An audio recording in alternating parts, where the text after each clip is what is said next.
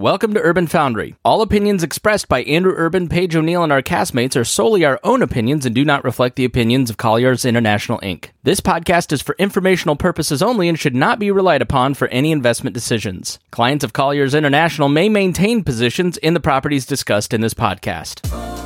Welcome back to the Urban Foundry Podcast, your go to source for urban real estate news and conversations. I'm Andrew Urban. And I'm Paige O'Neill, and we will be your co host as we explore the future of downtown real estate. This, is, Urban Foundry. Welcome back to Urban Foundry. It's another one with Paige and Andrew. Paige, how are you doing today? I'm good. How are you? Doing all right. Yeah. Doing all right. Um, it's a Monday here. Big news that's been coming out. Uh, I guess it might be the end of WeWork. The end of a 47 once 47 billion company. January 2019 peak valuation of 47 billion. By September, it had cut, cut basically in half. And as of roughly August, mm-hmm. 400 million. That's crazy. What I just looked up their stock ride. price, Yeah. and it's currently trading at 13 cents a share. Yeah, well, that's what happens when you put out a statement that you're unsure certain as to the viability of continuing op- uh, your operations, and you do a forty for one stock split. Yeah. It kind of backfired. Um, here's the thing: end of the day, we got to give some credit to WeWork. Mm-hmm. We got to give credit to WeWork because they revolutionized what executive co-working could be. The concept wasn't new. Mm-hmm. And we can talk about how this happened but at the end of the day they they they created co-working or flexible office or executive suites didn't have a buzzword. And now there's boomers that refer to all co-working as we working. That's true. right? Kind of like Xerox. They kind of put them back, not back on the bat, but on the map, but more on a they made it ubiquitous. Yeah. Beforehand, this was just a weird little niche, and they brought in cool interior design. They brought workplace programming forward for a long time in the late 2010s. Everyone wanted their office to look like a WeWork. Mm-hmm. They defined what was cool. Right. That's awesome. That's impressive. The downside was is Silicon Valley as well as the commercial real estate industry fell for it Yeah. They thought, hey, this is different. But at the end of the day, the fundamentals of the business were renting out one desk or one office at a time to individual people on short term, flexible arrangements. Mm-hmm. And the first nail in the coffin was obviously when September 2019 rolled around. And this feels like a long time ago, but it really wasn't. They filed for their IPO. A bunch of stuff didn't smell right to Wall Street. Before you knew it, Adam Neumann was was out. Mm-hmm. Now, granted, he got an amazing severance package. He's probably the only one that won. Yeah. He got the last laugh. Kudos to Adam Neumann in a way. I'm not saying what he ethically did was right, Right. but at the end of the day, right? I don't know if we can knock Adam Neumann. Mm-hmm. And here's why I say that. If you look at people that invested leading up to that $47 billion, SoftBank, as an example, SoftBank, one of the largest private investment funds in the world, obviously have tons of other limited partners and the you know, Saudis and Emiratis and, and major, very sophisticated money.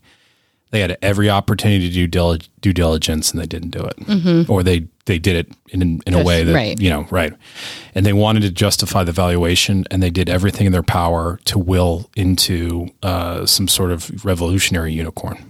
Right? Yeah. No one asked the hard questions. I mean, did Adam Neumann lie? I don't know. As far as everything that I've read, I've listened to podcasts, I've watched the movies, I've watched the documentaries. Potentially, you can say he misrepresented things, but what's the difference between being a promoter and an advertiser and a marketer? And that, right? That's a fine line. Right. Yes, Or just a really good salesperson. really good salesperson.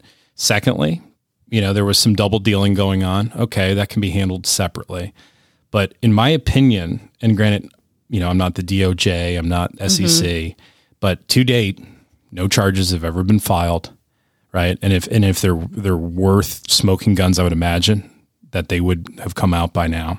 At the end of the day, though, I mean, it was on these investors, and some of them extremely sophisticated, extremely experienced, to be able to look through the bullshit. Right. That's their job. Right. On behalf of the capital that they invest, and they didn't do it. Mm-hmm. It's that simple. So I don't feel bad for the investors. They, you know, it's not like this was a true all out and out fraud. Mm-hmm. Right? It was clever marketing. Right. I mean, their marketing was just amazing. right? They create this is a community. This isn't co working. This is a, a lifestyle mm-hmm. brand. Right? Well, also, like you said, it's it was cool. Yeah. I mean, what is the difference? Paige, this is going to resonate with you. What's the difference between Lululemon and just a pan, uh, a yoga pants company? What's the difference? Lulu's cool. You want to be seen in your Lulu. Right. It says something about you. Right. It it's it signals to the world, I'm cool. Right. The arguably, there's probably better yoga pants manufacturers Yes. that make a better product. That maybe remember when Lulu went through that like moment where their pants were They were fat shaming. Well, that and they were fat shaming people. I don't remember that. You don't remember the fat shaming? I well, I at that didn't apply to time, you, I guess, Yeah, so yeah. Well, no, at that time I was very loyal to Nordstrom, so I didn't really shop elsewhere. Got it. Got it. But it's it's no different than a brand, right? What's the difference, you know, between that and it's it's all about building the lifestyle, engaging with your, your customers, making a product that's cool that you want to brag to people that hey, I work at the we work at X and X. Mm-hmm. Right. Very cool. Here's though the, the reality, right? So they they issued this statement, you know, in early August saying, "Hey, we, we're not sure if we can stay in business." Right. immediately do a 40 for 1 stock split. I'm not going to get into CFA level 101, but essentially what it does is it dilutes their shareholders in hopes that investors come pick up stock at a discount and raise their equity value to be able to stay listed, right? There are certain requirements about companies listed on the NYSE that if you dip below a certain valuation in a certain period of time, you can become delisted. So isn't it a dollar for thirty days? Is that what Correct. I just read? Yeah. Correct. Okay.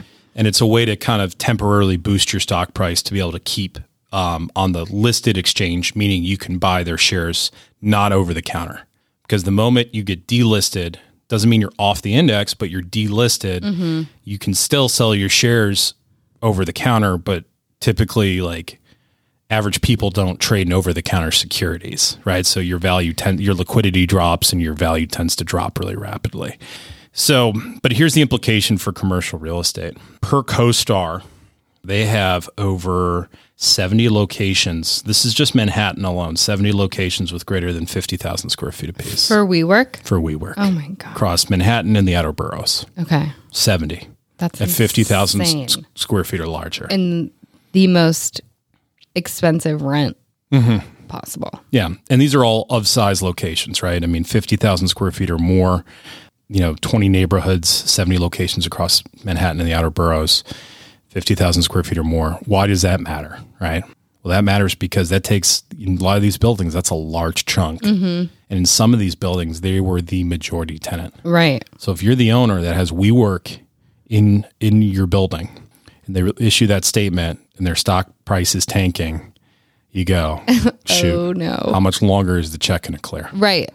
And then worst case scenario goes, okay, we can go sue them, but guess what? I'm going to be in line Right. with every other landlord in With America. no guarantee to ever get your money back. On top of it, you have bondholders, other creditors that are all in line too.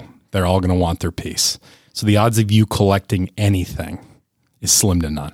Of those 70 locations, you don't have like user numbers in front of you, do you? as far as what their occupancy is. Yeah. You know, that's a good point, right? So in some of these locations, I imagine that other co-working brands are going to try to backfill, mm-hmm. right? Rebrand, take over the site, make it work. Some of these landlords might try to self-perform, try to run their own co-working, et cetera. You know, at the end of the day, though, a lot of times these were fixed leases. Mm-hmm.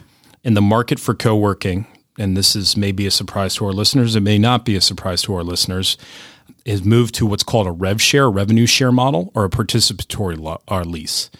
What that means is you're not paying fixed rent, or maybe you pay a very nominal amount of fixed rent to the landlord. The rest of it's based on net income of the center, and you split the profit with the landlord Got it. skin in the game, right?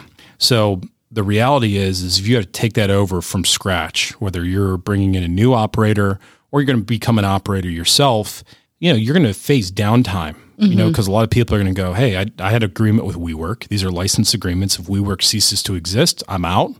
I'm going to go relocate, go find something else, maybe work from home. Who knows? Maybe move to a competitor. At the end of the day, you're going to have to remarket the space, refill it up. So at the end of the day, who's holding the bag are the landlords on mm-hmm. this. Mm-hmm. And so it's going to cause major issues. On top of that, we know that the numbers commercial mortgage backed securities kind of rolling in the next three years is about a trillion dollars. Most of that balance is concentrated in markets like Manhattan, Los Angeles, San Francisco, where property prices pre 2020 were at all time highs. And so not only do these owners face valuation resets because of interest rates and because of the fact that office has become very difficult to get financing for. On top of it, they possibly have some tenant a tenant going bust, in particular, maybe large tenants. Bad news. Can you imagine the stress of that CFO or anyone, a top exec in WeWork right now? You Oh, think you and I are yeah. stressed with two kids? two kids and work. I mean, the the reality is, you know, um, yeah, that's a lot of stress trying to figure out are you going to continue operations Are you not? Are you just going to roll up shop? You know, part of this could be a cry for a suitor to come along and buy them. Problem being is a lot of these leases that we're talking about were done under fixed term obligations during the rent boom in Manhattan from 16 to 19. Yeah. So in a lot of cases, a lot of these deals were struck at uh, you know above what's now above market rents. So if you're going to come in and buy the business, do you want to come in and buy that buy those obligations essentially? Unless you're getting a steep steep discount. Right. So it's going to be interesting to see how this plays out, you know, over the next few few months. I mean, I imagine that it's not going to go away quickly at the end of the day and it's going to cause a lot more consternation and credit exposure for the lenders that lend on these properties. So the story for office and if I were to sum it up is what was a bad situation is going to get worse for a lot of people. Mm-hmm. Not everybody, but for a lot of people, in particular major markets where we were got very ambitious with growth. Well, and I'm thinking about the client impact, even for us, because we have some clients who use WeWork space. We got invoices out to WeWork right now. I know. I'm aware. you know what I mean? Yeah. Right. That It's- are going we're- unanswered. We're, not unaffected by this. Yeah. At all. You know, and that was my first thought. And then having conversations with clients about what are our options. You know, at the end of the day, you have a license agreement with WeWork. So the moment they split, you you can go find a new location. Your lease is it's not like a lease where the bank building goes bankrupt and you're still obligated to the bank. Mm-hmm. Right? You're not going to be obligated to WeWork if they cease operations on the center. Yeah. Good news for tenants. Good news. Yeah. Because especially as rates are I mean, honestly, dropping. part of this is a validation of that that business model. Mm-hmm. That's why tenants were attracted and have been more and more so, especially post COVID, to have more co-working and flexible workplace in their portfolios versus traditional office. Because in a case like this, you go, all right, well, this kind of sucks. Maybe it's a pain in the butt to go find 50 desks for folks, but Right. at the same time, you know, if a building under the old model, if you had a direct lease and the building went bankrupt and services slipped, you were still tied to your lease. You weren't getting out. Yeah. And at the same time, some companies now have a better understanding of what their hybrid strategy looks like, mm-hmm. how many people are actually in the office, how much space they actually need, et cetera. Yeah. And so, I mean, I don't think it's bad for tenants. Maybe in some markets, it might be tough to go find space, but there still is plenty of direct leasing options. You know, maybe maybe the model shifts Yeah. back a little bit until the market. And like I said, a lot of these locations might roll over to local operators or other operators to give an alternative to some of those, um, you know, licensees of WeWork space. You know, the other piece of this too is it's going to probably, you know, the ones that are the net losers are the landlords. At the end of the day, there's no way to cut cut cut that any other way. You know, aside from the creditors and investors in WeWork that are also the net losers. But I also feel, you know, to some extent, um, you know, for the investors in particular, they they should have known or they should have been more aware of the risks. Yeah. Period. Yeah.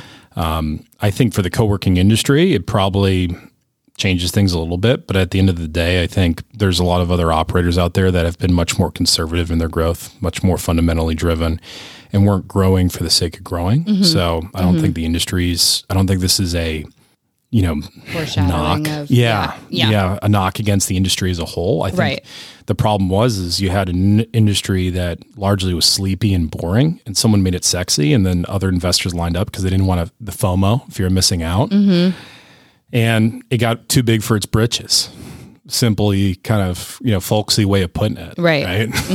At the Yeah. end of the day. That, and yeah, it's just crazy from a number standpoint. It's crazy to see the high, the rise and fall quickly Mm-hmm. in a short time. Of yeah. yeah, But I mean, you know, is that is that a is that a verdict on commercial real estate, or is that a verdict on the venture capital world? right. Well, I think if anyone would have come in and done the same thing, we'd probably be telling the same story. Yeah, and there's plenty of other examples. I mean, look at crypto. Look Mm-hmm. at there's there was a lot in 2019, 18, 17. Just I don't know. It was the cheap money era. Yeah. I think that's what we're all calling it now. And capital was cheap, debt was cheap. Everyone was chasing growth at any cost, right? And now, you know, I think there's some sobriety in markets, and Mm-hmm. we're going, okay, is this business ever going to really make money? Right. you you know, and, Yeah. and there's plenty of examples of that. And, and a lot of the big tech companies for themselves too have kind of gotten a little more fiscal austerity. Maybe by the time this episode airs, we'll hopefully not say, not have to pull it because we work no longer Or record a like a, a part two. yeah. You know, I, I, I don't see them going away in, in, That in that short of time. Yeah. But, you know, I mean, sometimes these things just creep up, mm-hmm. you know, because you just don't know. But they've been publicly traded for a while. You know, it tends to understand what that that that that's happening at the you know with their their service obligations on their debt as well as other creditors, but you know, it could change further, you know, uh, really quickly. And and the problem is, is like I said, for these landlords, they're they're all holding the bag. Yeah. 13 cents a share. Should we go buy a $100 worth and see what happens? Maybe I know. I'm like, wait, is that the GameStop mentality, right? Yeah. Just yellowing it know? all the way. penny stocks? You never know. I mean, like I said, at that valuation, you know, I think part of this could be is they're looking for a suitor to come in and and provide either rescue financing or or or, or swallow it whole. Mm-hmm. Trouble is, like I said, it's hard to you know just knowing what I know about their books, hard to justify going paying above market rent, Right. Without going each and every one of the, the landlords. I mean, there are some situations where you might strategically stop paying rent and demand a restructure. It's not fun, but it was done during the great financial crisis mm-hmm. where a lot of tenants just across their portfolios, and I won't name names, stop paying rent. Hmm. And they called all their landlords saying, hey, if you want rent to turn back on, let's talk. It's technically you're in default. Yeah. I was like, is that legal? Yeah, but it's it's a game. It's like all litigation. It's game Yeah. theory, right? It's like if you're a big corporation or you have a lot of sway with their valuation, Mm-hmm. at the end of the day, who's going to blink first? And it's a game of chicken to some extent, but it can work. Mm-hmm. Um, commercial real estate has been largely insulated from it, but that's actually a, a, a pretty interesting move that you see when debt markets shift. So they'll go to bondholders and say, "Hey, I'm going to buy you out right now, Yeah. or I'm just going to stop paying." I'm trying to think if I could and your done bonds that are to my, worthless. to my landlord in Jersey. Well, Probably did you have a place to stay otherwise? here. You know, that's the key, right? Yeah. You know, so we'll we'll we'll see what happens. I do think you know at the end of the day, I don't see a way that they recover on their own. Mm-hmm. Could there be a white knight that comes in, tries to save them, buy pieces of the business? I could see someone taking certain parts of their international portfolio to augment a North American portfolio and then letting the North American portfolio die. Um, you know, but at the end of the day, I think if you're a landlord with WeWork as a tenant right now, you got to be really nervous. Hopefully, none of them are listening. Oh, I'm sure uh, they may be, They may um, be. but they're they're probably well aware of this, and this Yeah. won't be news to them. Not, yeah, it's nothing. If you've if you're watching any news, The other thing I do think it's going to impact tenants are, and we've already seen it in in this market cycle that we're in, this resetting. Um, you know, they're getting much more uh, kind of deliberate or cautious about credit worthiness of tenants Mm-hmm. in general. I think this is only going to continue to accelerate. Yeah. Um, we've seen deposits go up, securitizations, letter of credits go up. Uh, so the easy money days where there wasn't a lot of risk and, and it felt like the go-go years is probably over uh, for for a while until things reset or, or people you know get more ambitious uh, with their targets. So we'll see. all right. So you have to end on a, something happy. We got to end with a, a happy note.